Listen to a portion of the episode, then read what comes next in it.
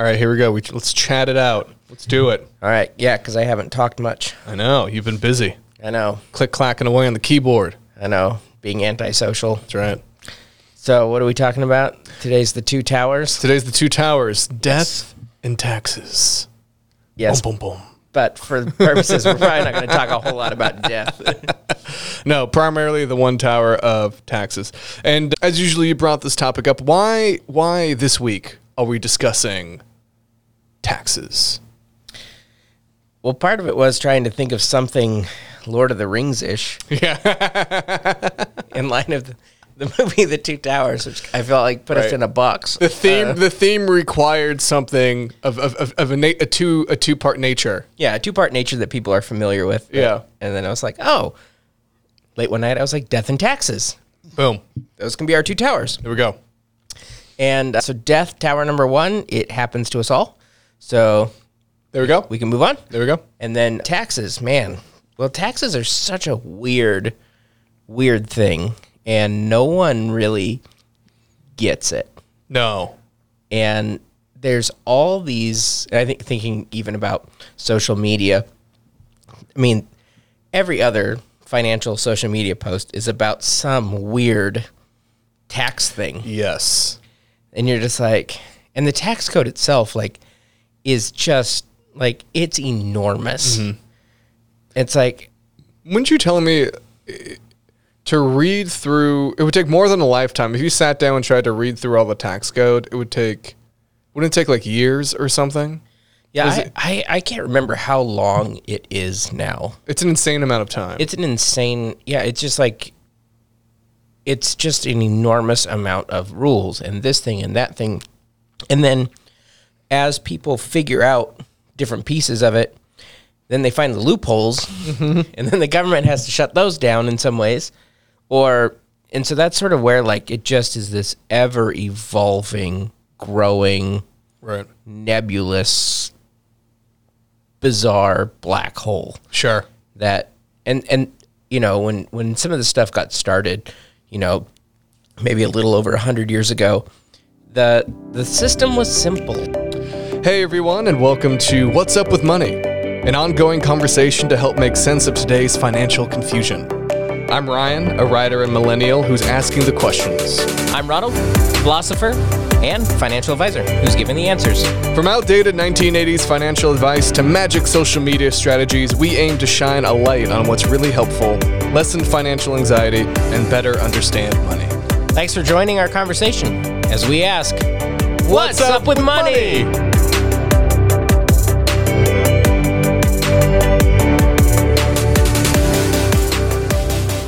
I was gonna say, I was gonna say, maybe we start the conversation talking about the origin of the tax system in the U.S. because taxes, in its idea, is fairly noble, right? We you we charge you an X amount, like a, a small percentage of what you have, and we pool that together from all the citizens, and we use that to pay for public goods, public services, which makes sense. Yeah, yeah, because most, and this is where like even any sort of pooling of money between people, whether it's through insurance companies or mutual funds or these different things, people are able to then get more benefit from pooled resources than they could buy individually.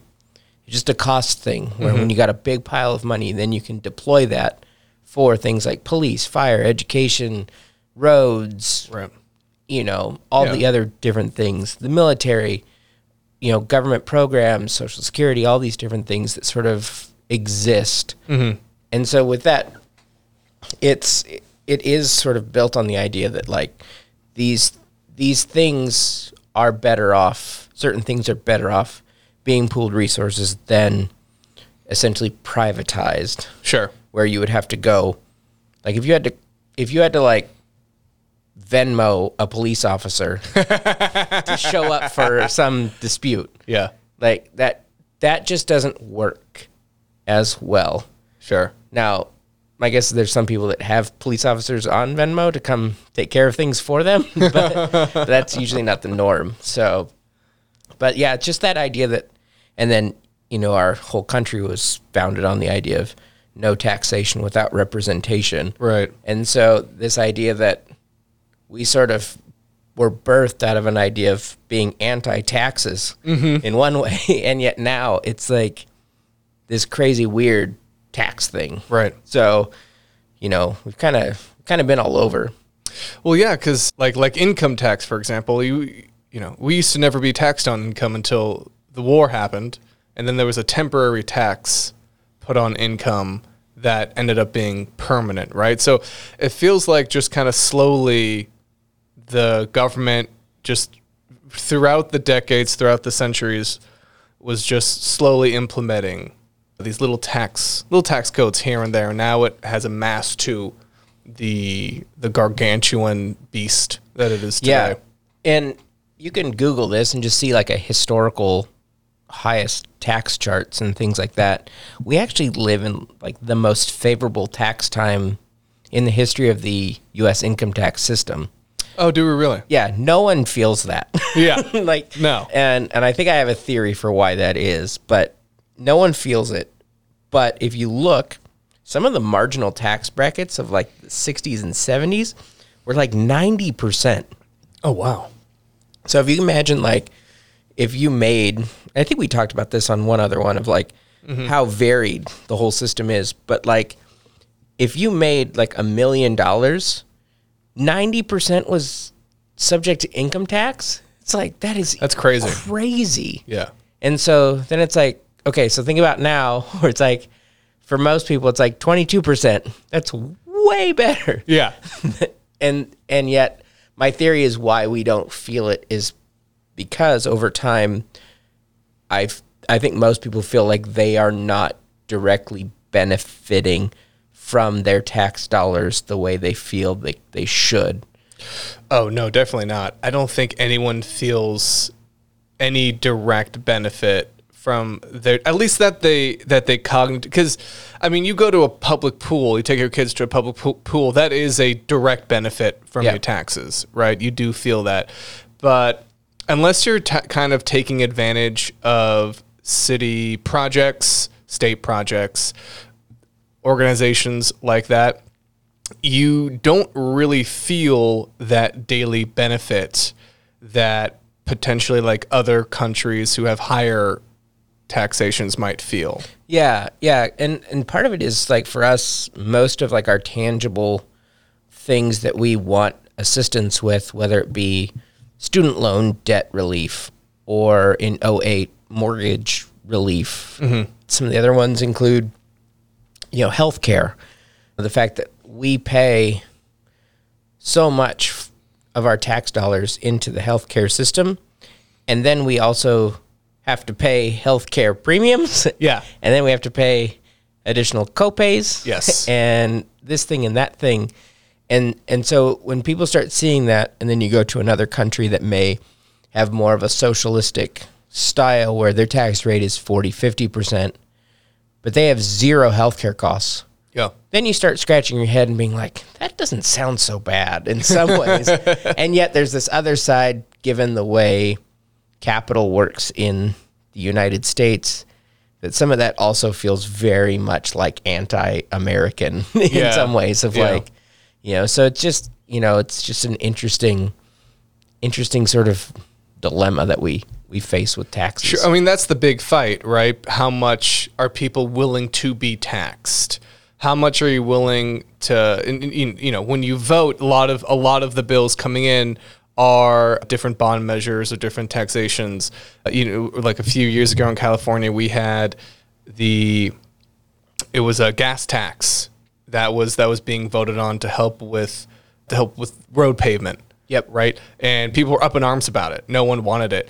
And mainly because the money was being so mismanaged, which is a whole other issue. Yeah. That, you know, why would we keep giving money to a government that, you know, because there was already money for the roads, but it wasn't handled correctly. I'm, I could be wrong in this, but this is what I remember hearing. And, anyways, and it was so that's, I think that's another issue is that with with the US, I think a lot of the money we give to the government, it feels like they're not really using it the way we'd like them to use it. yeah, I think you could probably just walk down the street and if you ask anybody this question, do you feel like the government spends our tax dollars wisely? Everyone will say no. Everyone will say no. Yeah. Now, people may not even have like a good sense of why, or they might not be able to pinpoint like, oh, well, this government agency, you know, has like a $4 billion deficit in their, you know, I think it was like some department in the Pentagon is like missing $2 billion. Yeah. It can't account for $2 billion. Yeah. It's like, that's a, that's a lot of money to like, we don't know where it went. Yeah, exactly. And then it's like, you know, the oversight committee just says, well, shame on you. You know, and it's mm-hmm. like a slap on the wrist and we'll just give you a bigger budget next year. You know, Yeah. it's like, okay, then, then you just you just move on. Yeah. And so I think we hear those things and then we don't necessarily feel the tangibles. You know, I think a lot of people were very disheartened recently about the student loan debt Yeah. stuff because also on the heels of that was forgiveness of a lot of PPP loans. Mm-hmm. So it's like, okay, so we're going to forgive loans that we gave to businesses, but we're not going to help out individual citizens. Yeah. And and that that becomes like a rub for people. Well, that's kind of just that our tax system in general. I feel it fa- it favors corporations. It favors any type of any type of company over an individual. Yes, exactly. And it's it's funny because people are like, so how is bailing out banks in 08 and not how is that capitalism? But if we would have helped people with their mortgages, that would have been socialism. Yeah. and like we don't know how to do this well. Right. And I think that's something I I hope we can start to figure out and I think some of the pressure will sort of lean on government to start figuring some of that out. But when it comes to it, it's like you look at it and you're like this doesn't make any sense. Like hmm. why that over this? It's like, well, when you understand how you know, government and corporations essentially are linked at the hip. And so that then creates Sure. a dilemma. Yeah. And I've always want, you know, thought project is like, you know, are politicians able to benefit more from individual citizens or companies with deep pockets? Right. And so some of that then gets into sort of the, you know, our thinking and, and our feeling about what's going on. And yet we live in one of the most peaceful, well run countries with some of the most amount of freedoms ever, even though we don't feel it. You Yeah. know, it's like, but when you compare us to when you compare us to other places, we have so much, and it's been so good to see all the progress that we've made. Mm-hmm. You know, in the way we've essentially eradicated most abject poverty Right. in the United States, and these different things that we do. You know, we're pretty secure as far as a nation goes. So Yeah. it's like, how do we how do we deal with with our feelings or misgivings or Well, it's a delicate, yeah, definitely a delicate balance because we're such a large country, you know, that any of, of the 50 states in the union, you're going to get 50 different ideas of what to do about the tax system. yeah, Plus, you Oh, know, yeah. yeah. it's it, it's it's hard to collectively bring everyone together to to have one solid idea about it. Yeah, yeah. And then it just gets super diverse because there's there's just so many different areas with which to deploy tax dollars. You know, we deploy so much to military, so much to social security, so much to, you know, these different projects that sort of help spur innovation and, mm-hmm. and growth of our economy and and all of that sort of is under the idea that, you know, rising tides lift all boats. And in, in many ways it does.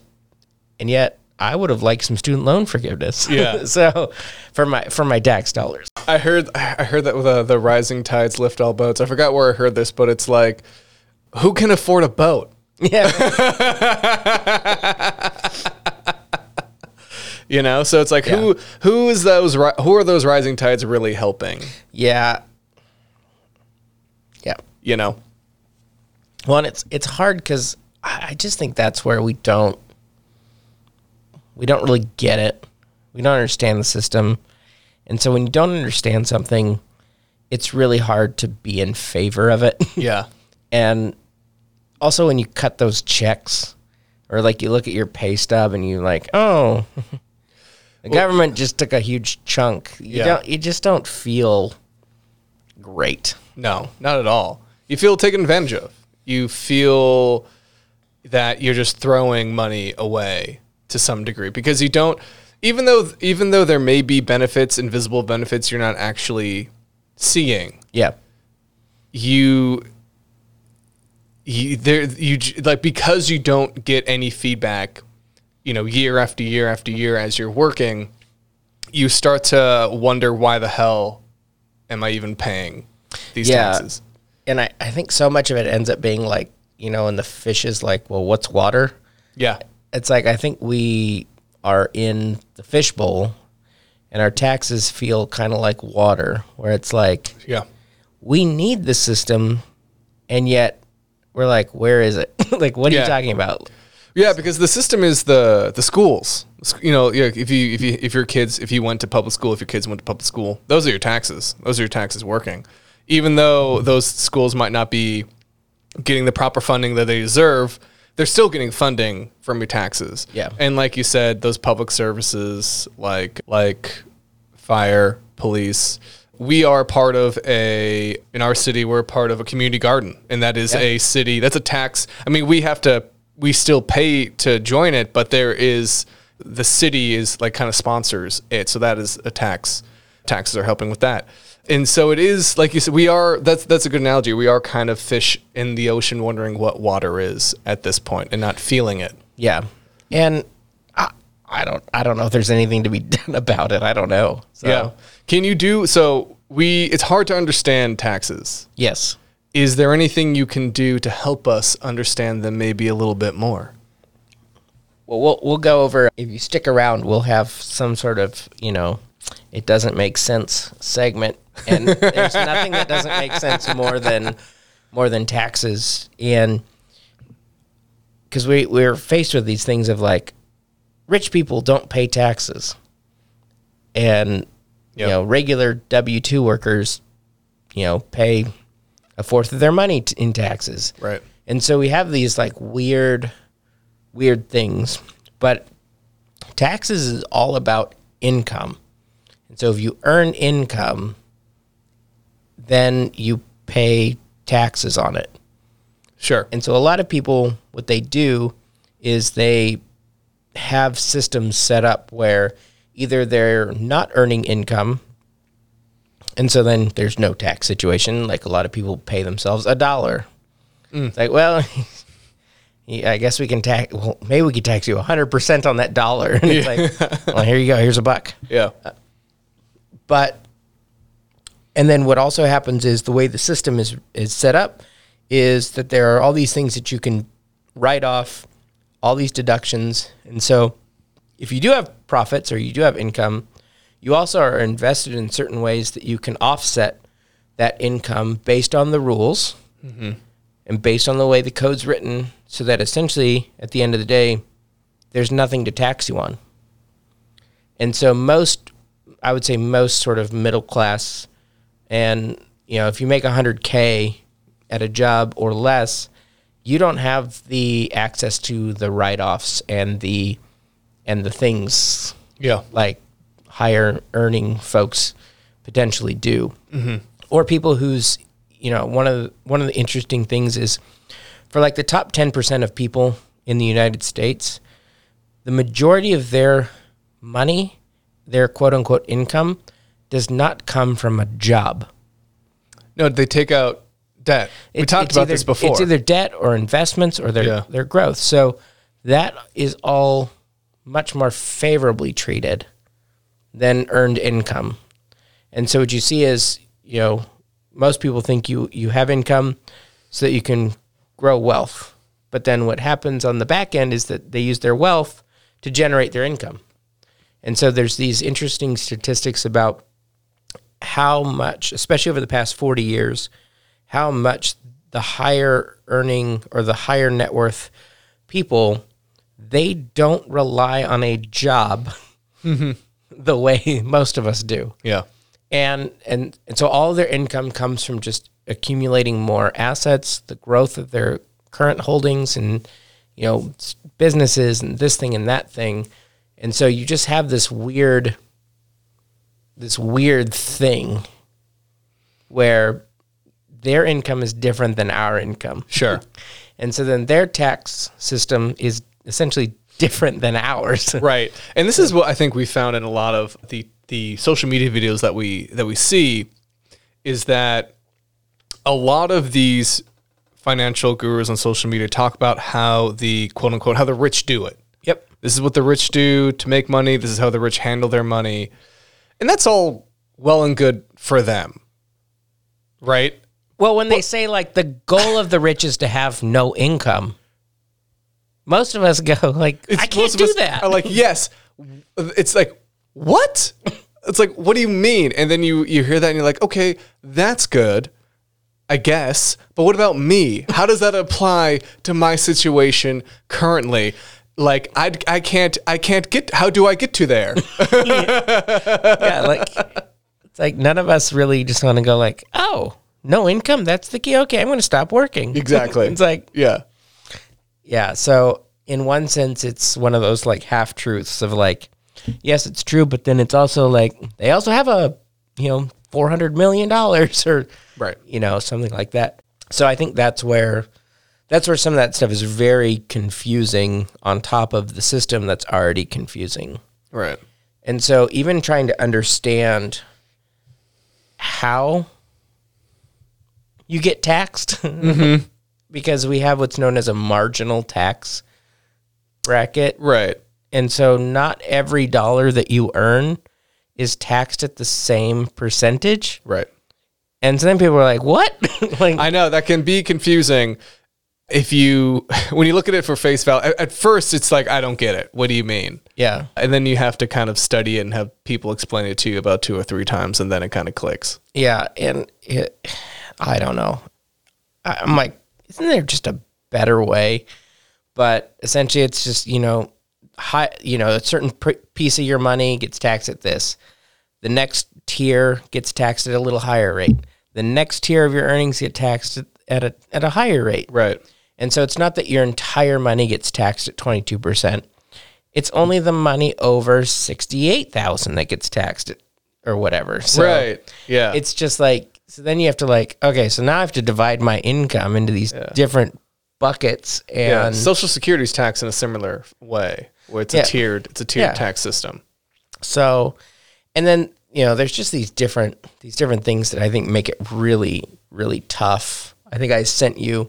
I think one of my favorite quotes is from Ronald Reagan, where he said, "You need a higher level of education to understand the tax system than you do to have the job that you pay taxes on." Yeah. And it's just so true. And, and when you look at it and you start trying to figure out what it is and how it works, like you really have to like love spreadsheets and love like numbers Yeah. and love sort of chess and like Yeah. I mean eh, so it's like that it starts to really eliminate a lot of people because there's very few people that are super interested in like figuring this out. Yeah, nothing makes me sweat more than when tax season comes around. It, it- especially with because I have I do a lot of freelance work, so I have to figure out a lot of you know like deductions and stuff like that. Yeah. and luckily I have a very good tax guy, but it does. I I always worry that I did something wrong. Always. Yep. And I always worry that I'm gonna get a letter or like a knock on the door from the IRS being like, "You screwed up, man. Uh, You're gonna be audited," or "Here's handcuffs," Yeah, or like, that video we had the Yeah. other day. It's like it's federal prison. it's like, "I'm sorry, I was two dollars off," and they're like, "Oh, well, too bad." Yeah, it's it's such a it's such a nightmare, and and it's really not in the favor of like the average worker. No, well, I mean, the I feel like the quote unquote average W two employee. I feel like mo- you know when when I had W two jobs, it was just you fill it out. You know, you go turbo TurboTax and you fill it out, and boom, it's done. And it's no it's no worry there. You just money's just taken out. Yep. You know, so it's it's kind of that that automaton. It's like, oh well, it's tax season. Here we go. Boom, W two. Especially if you only have one job, then it's it's a little more simple in a way. And if Yeah. you don't care, it's a little more simple. Yeah. But if you are someone who has multiple jobs, like a lot of people do these days, especially like I said, you know, freelance jobs, gig economy style jobs, where you have to kind of figure it all out and deduct things, it can get a lot more complicated, and you can easily do something wrong Yeah. if you're not careful. Yeah, and the the whole thing is like if you have a if you have a small business, like you just layered on a whole nother whole level of tax complexity. Yeah. And then you it's like, oh, you have children eh, or you do this or you have you know, which which loan interest do I get to deduct? Like it's just like it just you know, our our situations just have become way more complicated and then you're trying to read it's like trying to play like a board game and, but it's like the entire encyclopedia is the instructions And Yeah. you're like wait wh- all right Oh my god! Well, I mean, I play D and D, and let me tell you, D and D is its own oh yeah is its own. There are so many rule books to that game, but it is a lot more simple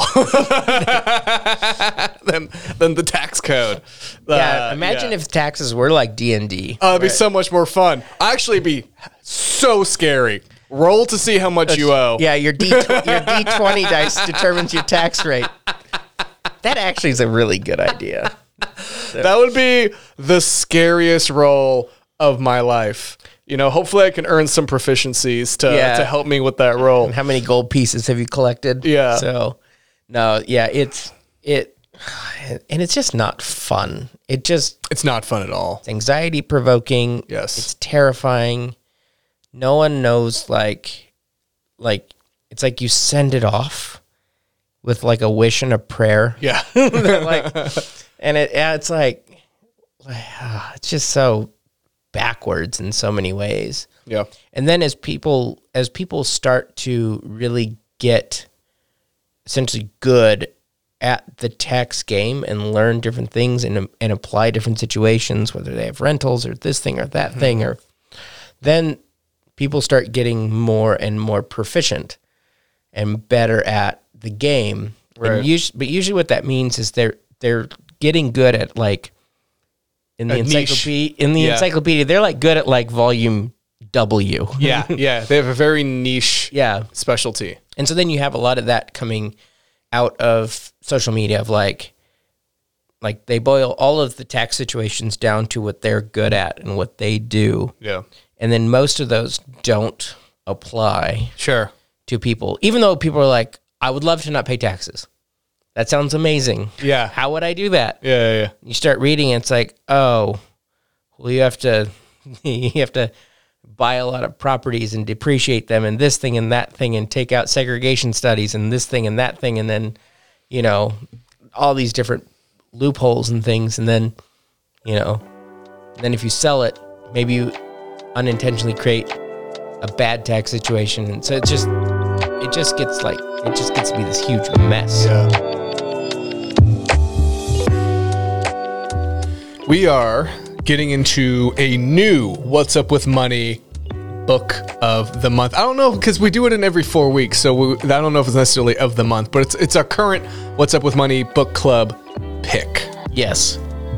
Four weeks equals a month, so whatever month you're listening to. Yeah. This is the This book is for the book of this is the book for this month. Okay, what is our book this month, Ron? So we picked another shorty, 90 pages.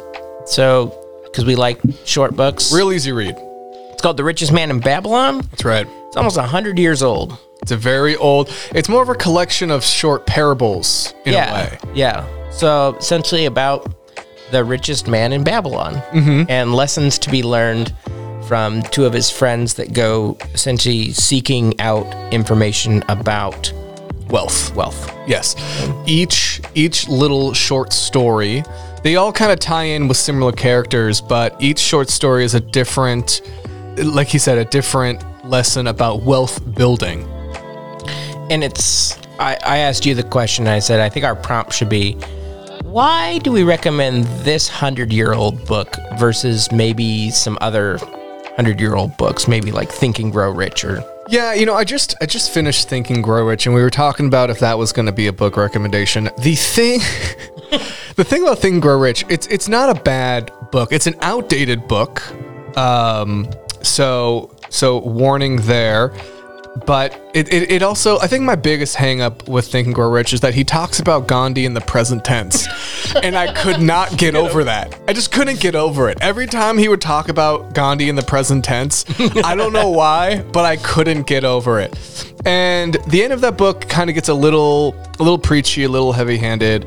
And so I wasn't sure if it was necessarily a good book. Right? It's not a bad book. Again, like you more than welcome to read it. I did get a few things out of it, but I like the richest man in Babylon better because it's not it's not hitting over it's not hitting you over the head with anything. Yeah. It's giving you a narrative and through that narrative teaching you just just average life advice like within I think it's the second or third little story he talks about the idea of saving 10% of your income Yeah. and how just by doing that and then investing that this this richest that's how the richest man in Bab- Babylon, Babylon started gaining his wealth Yeah. by saving like just every 10 coins he got he kept put one away and then would invest that and that's kind of how it started and so it was just these little practical things that you can kind of take and add to or apply to rather your own kind of daily life and how you handle your own finances. And it's also just a fun read. It's it's it's a nice, quick, easy beach read that I think everyone will get a little bit of something out of. Yeah, and I I'm always amazed with some of like when you find financial philosophies that have stood the test of time, Yeah. and like in this case, about a hundred years.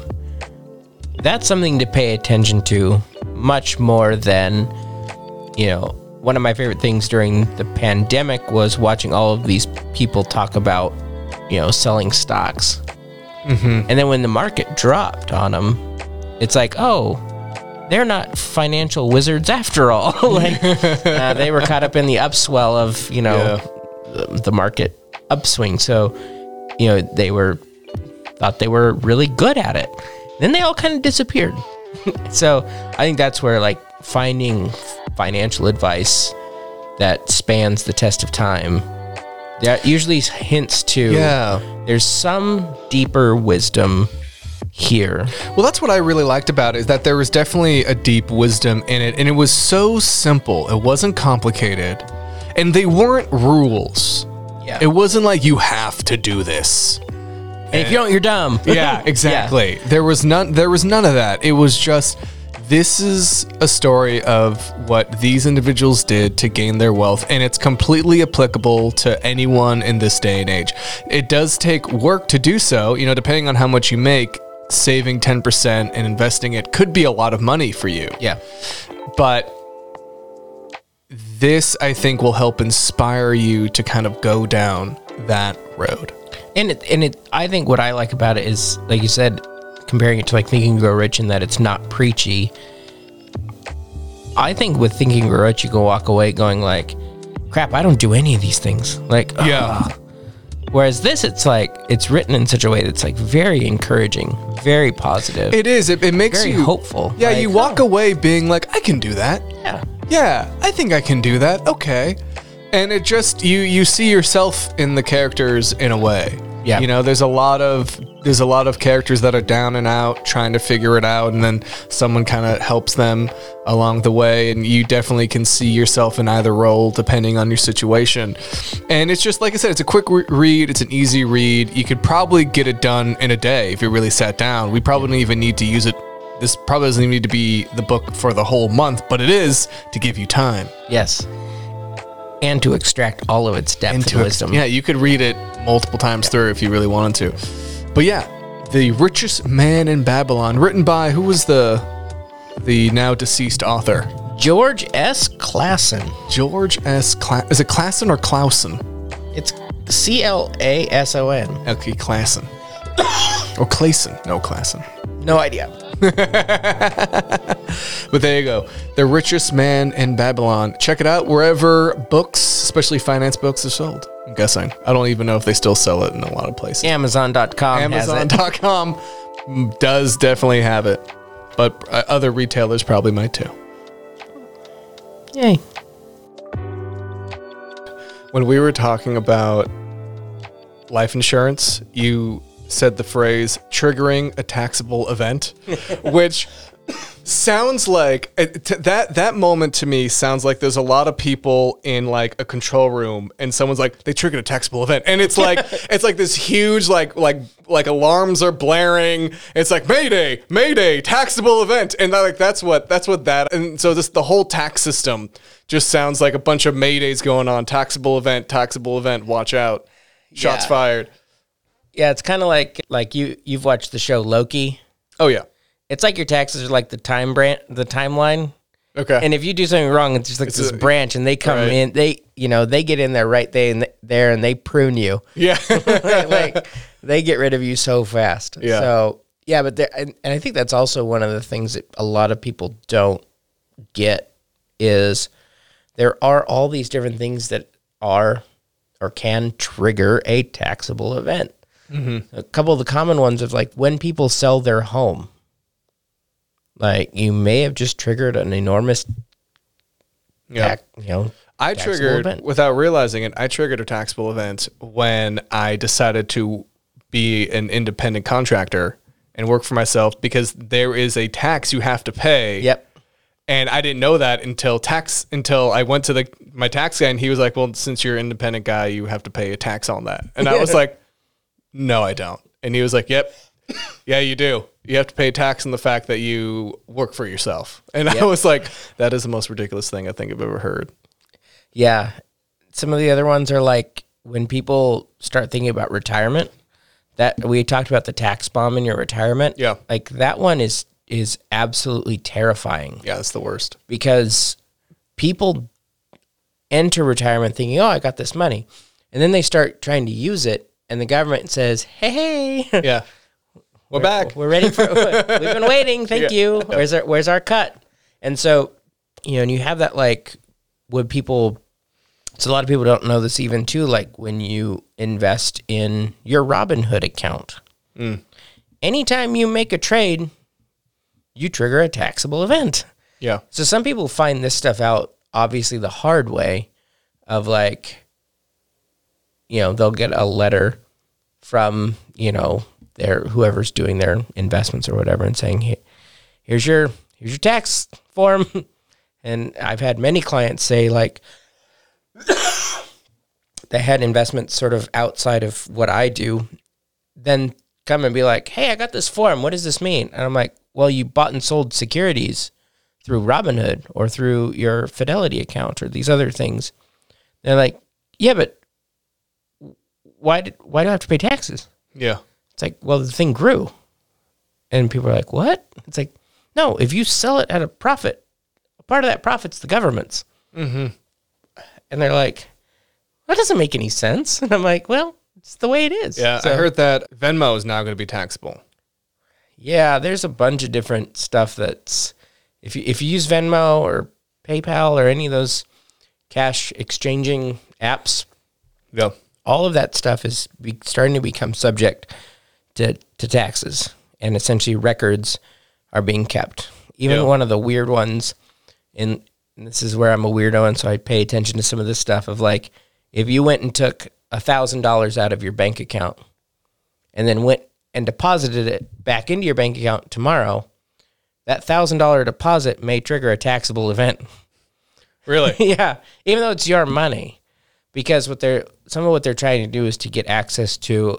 I think the the prevailing idea is that there's a lot of cash exchanging hands in in ways that we can't tax, that maybe should be taxed or that we'd like to tax, and so let's try and get at it. And so there's all those different things like Venmo, Zelle transactions. yeah. Uh, so you better keep record of like why Yeah. and it's just like it's just like it's a whole lot more work. So, Yeah. but I feel like if we talked about death for this episode, it'd be a lot more of a happier conversation.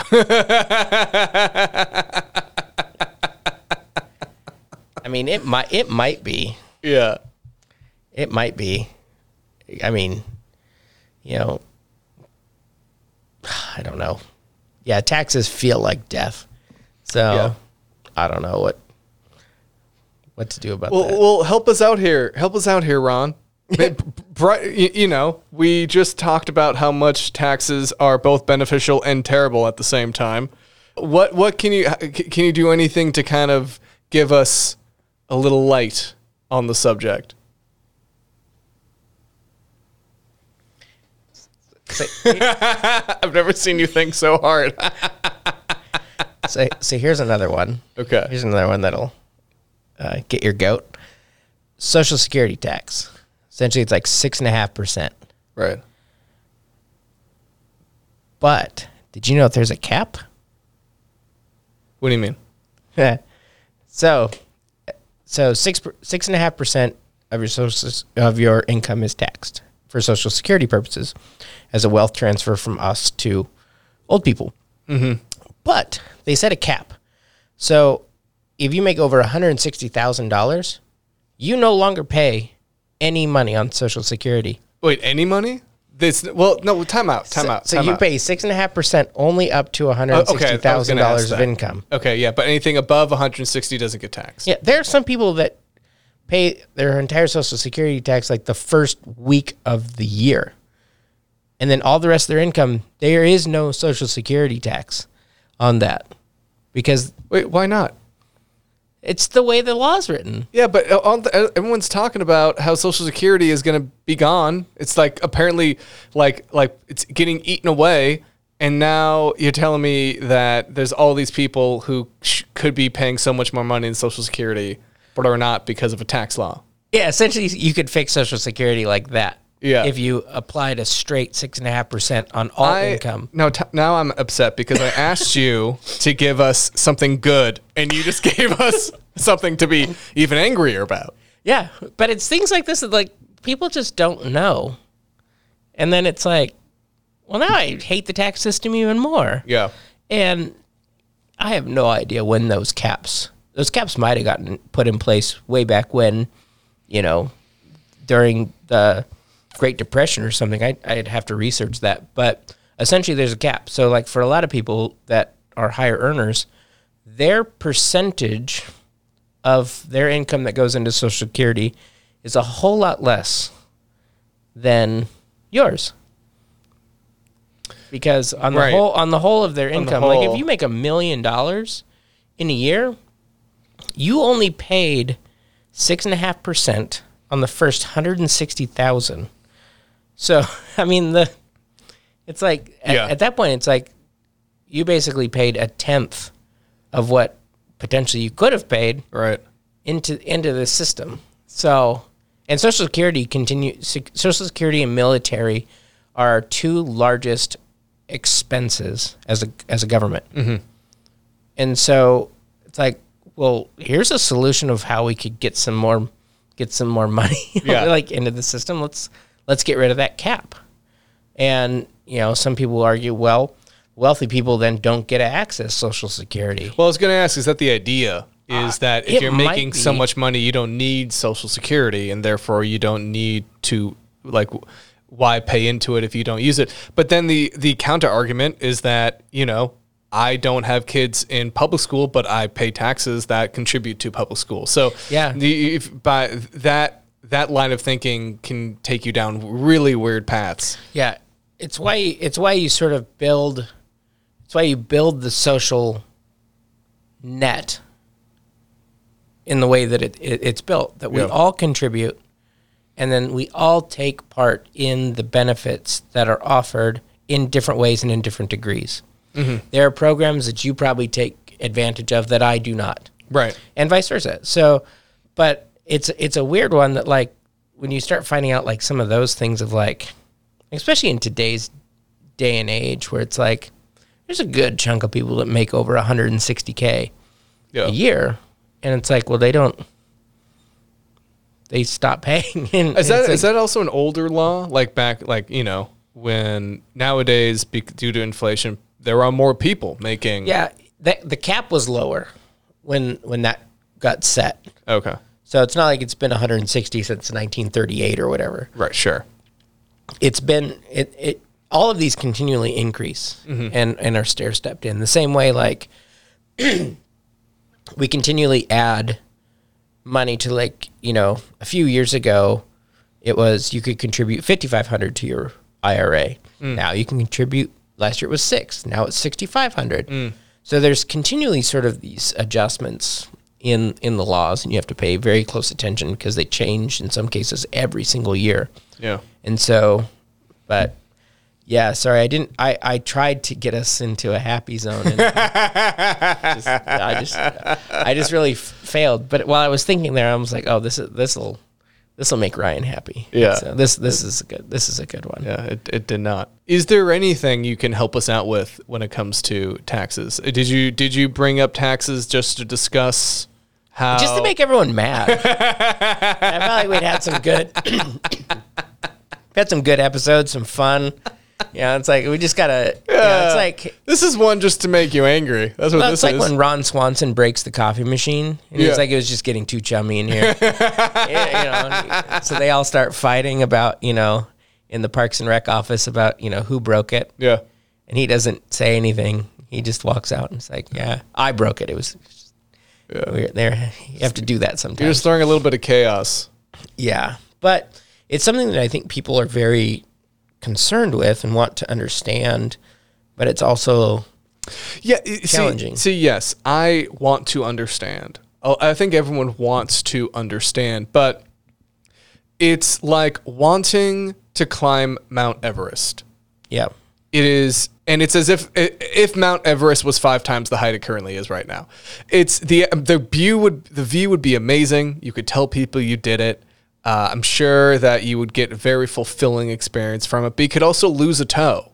You know, like Or worse. or worse. And it it's it's so so daunting. They don't even know how to begin yeah. So getting into it. one of the things that I recommend, and we'll put this in the notes, but if you go to Smart Asset, it's a website. It's a it's a good financial Smart Smart Asset. Asset. They have a they have a really cool like income tax calculator, Okay. and so you can actually type in your city where you know where you live, your general income, if you have like if you contribute to your 401k or an IRA, or if you have some other deductions, things like that, and and then it'll spit out. I think what to me it's like the the clearest view of a general estimate on your taxes Okay. and and they do two things that I think are helpful.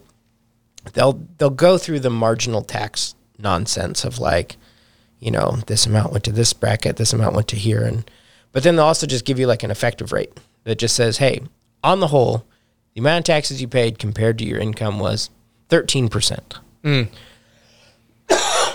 Most people are actually are pleasantly surprised to realize that like that number is a lot less than they think. Mm. They always feel it as like 10 times more than that. Yeah. But you can go in there and you can see like, oh, it's 14%. Some of it goes to this, some of it goes to that, some of it goes to the state, some of it. And so you mm-hmm. can kind of see.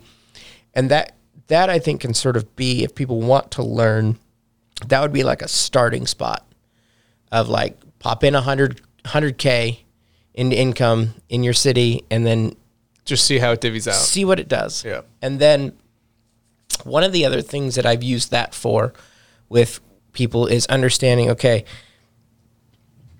if you do tax deferred accounts Mm.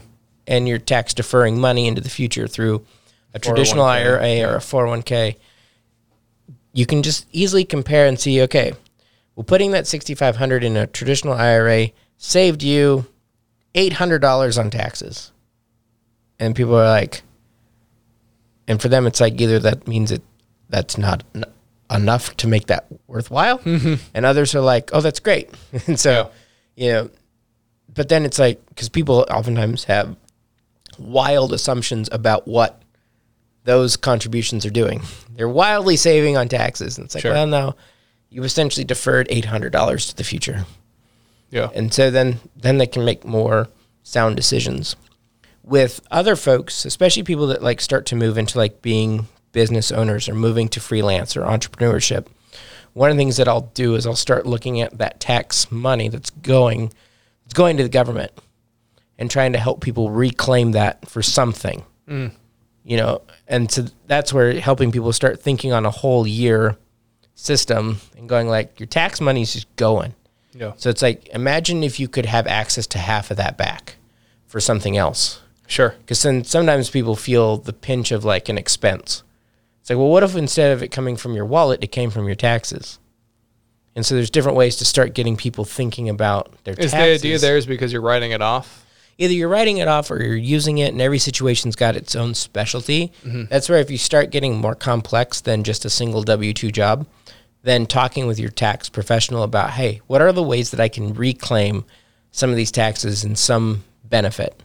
Whether it's retirement accounts or other investments, maybe it's things like maybe you have access to a, a health savings account, an HSA, or these different things where you can hopefully start peeling back some of the money that's going to the government in a way that's beneficial for you or where you see the benefit more directly. Mm-hmm. And so usually they're not one to one. Like you take a dollar out of the tax system and you put a dollar into your account. And so there's a little bit of some math and some game playing mm-hmm. there. But that's where, especially like when people feel like they don't have enough money on a monthly or yearly basis for an expense, mm-hmm. it's like going like, well, well, you've already, we're going to take it from this expense of taxes and put it somewhere else. And so that's some of how we start to play a little bit of a tax game with Sure. people. And then also helping people try and understand what future tax liabilities might be like, whether it's retirement or you want to sell a property or, you know, if you have an investment account with stocks or mutual funds or things like that. What happens when you trigger that? Yeah. uh, you know, that's the worst kind of being triggered is getting a is triggering a tax event. event. so when you can start playing with some of those, people can then start to. It's kind of like these different steps deeper and deeper into the system, but that are applicable to like your particular situation. So like I'm not going to teach you about like depreciating assets. Why not? I mean, you can learn, but it's like it's fun, but it's like it's not. That's not the the realm you're in yet. Right, right. Yeah, yeah. I don't You need know. to know that. Tomorrow, tomorrow you you will. Okay. So, but that's just all part of like the, you know, making sure that the tax advice matches your context, mm-hmm. like everything else, and then making sure like I always recommend professionals, financial professionals, tax professionals. Yeah. I always say there's a big difference between tax strategists versus tax filers. And so if you're mm. starting to get into a more complicated system, try and assess if your person, whether you go to a box tax filing place or you actually have like an independent CPA or things like that, Yeah. starting to understand the difference between Yeah. Do they just Yeah, file it for file- you or are they actually strategizing yeah, and that's where I think, like me, if anyone's got questions about money, I get super excited. Mm-hmm. I'm guessing most CPAs throughout the year would get really excited if someone's curious about taxes, Yeah. and and that's where I say like reach out and ask, Yeah. like, hey, I'm thinking about, like for you, it's like, I think when you thought about going freelance, and you asked the CPA, they could have prepped you for Sure. Yeah. like, oh, that means I have to pay more taxes? It's Yeah. like, yeah. So there's all those different things that I think are, are hopefully little helpful nuggets that maybe that was a little bit of a bright spot. That was a little bit of a bright spot. Okay. And we'll we'll, we'll make it a little bit brighter. Oh! Well, that got lively. That was so cute. I love that. I was definitely that was like that definitely got me. I was like, "Oh, what do I do?" this bright spot is going to get a little bit brighter to segue us into penny for your thoughts. Penny for your thoughts. So, what final thoughts do you have on death and taxes? Yes. So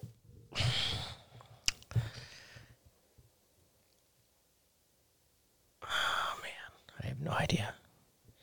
I would probably say to not be afraid of taxes, Okay. which might sound weird, but If to take it head on. yeah, don't don't be afraid of taxes. Know that it's not perfect, No. it's definitely not perfect. but it's not it's not this complete evil either. And so to Yeah. and if you have interest in learning about taxes, there are a variety of different places you can go. If you have an accountant, ask them questions. Sure. if you have uh, Google, you can go to things like Smart Asset and look at, you know, income tax calculators. You can go to the IRS.gov and just poke around. It's one of your favorite websites. It is. It might trigger a taxable event.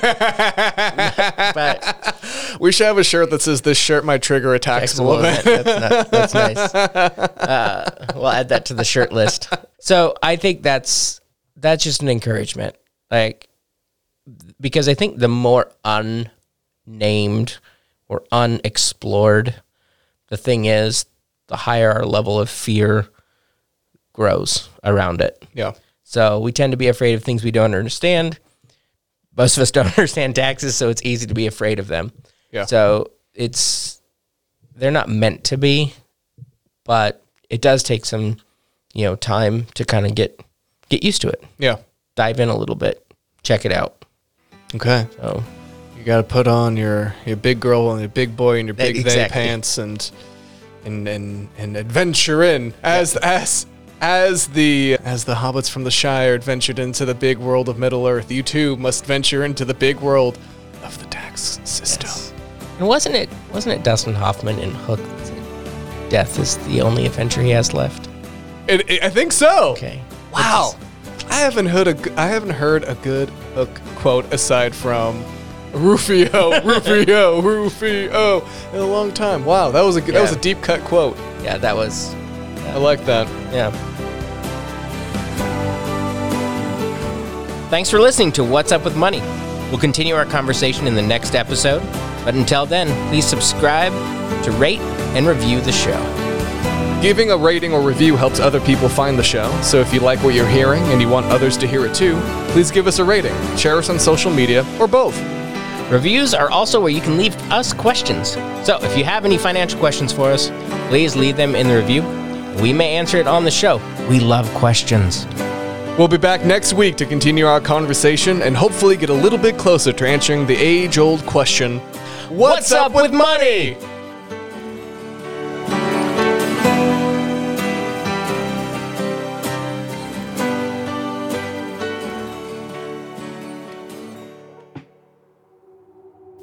It doesn't make sense. Okay. You so we're talking about taxes. We are You- talking about You taxes. sent me one that was like, okay, one video is this guy talking about audit rates Yeah. and how unbelievably skewed audit rates are for like lower earners. Mm-hmm. You're like, why? Yeah. And it's he basically is going over like it's probably where people are cheating the system and getting themselves into a lower, lower income. Yeah.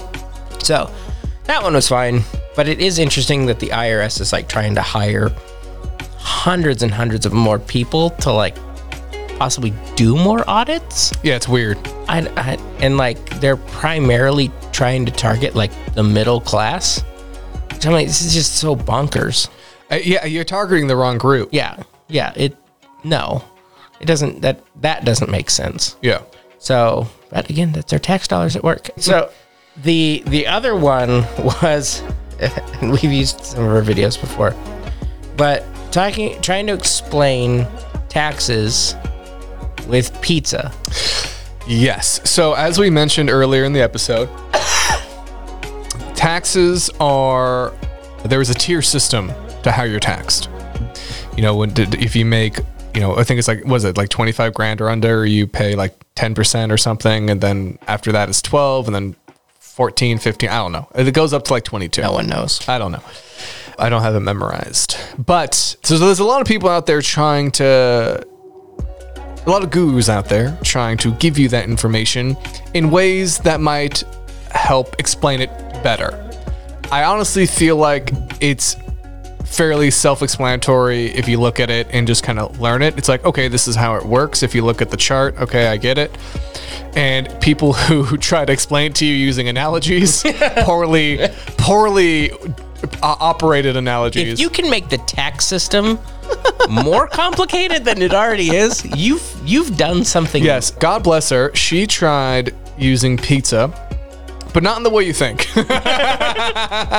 because we both thought she's like, "Oh, we're going to talk about taxes with pizza," and I was like, "Okay, so you're going to tell me what slice goes to the government?" No, No, every tier is a type of pizza, with the worst type of pizza being the lower tier, and the best type of pizzas being the higher tier. And every tier, they take a, a piece from a different pizza. Well- which I see what I see what she's doing. if you make twelve thousand pizzas of this crap pizza, they're going to take, you know, ten percent of them. Correct. And I was like, "Why didn't you just say dollars?" Yeah. Like, if you make twelve thousand dollars, they're going to take ten percent of them. She also talks so fast. All these gurus talk so fast because they have a time limit on the TikToks. Yeah. Or on the social medias. They have a time limit, so they talk so fast Yeah. That I'm kind of like, wait. What? Yeah, we went from like that to cheese pizza to pe- pe- pepperoni pizza to hamburger pizza to Yeah. like barbecue pizza and like Yeah, oh yeah. they like this pizza the best so they're gonna take forty percent of the pizzas that you make and I was like, and then this other person what if they made six hundred thousand pizzas and I was like what he- what the heck like what now I'm hungry. yeah Now I just exactly. want pizza. exactly Yeah. so I was like I feel like I lessened my knowledge of the tax system She should have ended that video saying sponsored by Domino's. Like know, that would have been something like, should- yeah. yeah. They, they, they definitely she missed out on a joke there, which Oh. which is unfortunate. yeah but most of those most of those personalities they're not they're not in the joke game so You know, they're not jokey jokesters. They're not as fun as we are. No. No, Not many people are. no, but mm. don't don't try and understand the tax system through analogies. I think it just goes south really fast. Yeah, it's really it's really bad. The tax system is already complicated enough that just trying to give it to you straight is really all you need. Because then you have to do like the dual work of understanding the analogy as it compares to this foreign language of taxes. yeah, if you want to help someone understand the tax system, just try to simplify the language that the tax tax system is using. Yeah. You know, distill down the diction or the verbiage used in words that are more palpable, pal- palatable, which is oddly I can't say, palatable, and- that'll help. But using using using all these weird analogies, it's just too much work. Well, I mean, the one thing I walked away being was like, I think I triggered a taxable event by watching the video. You may have, you may have. Anyway, Once again, comparing pizza making to taxes doesn't make makes sense. sense. On top of the fact that taxes don't make sense. So when you double layer that doesn't make sense, it just makes for a great video. It cancels. It's like a negative and a negative equals Yeah, a double positive. negative equals a positive. Exactly. Yeah, exactly. Anyway, Right. have a good week.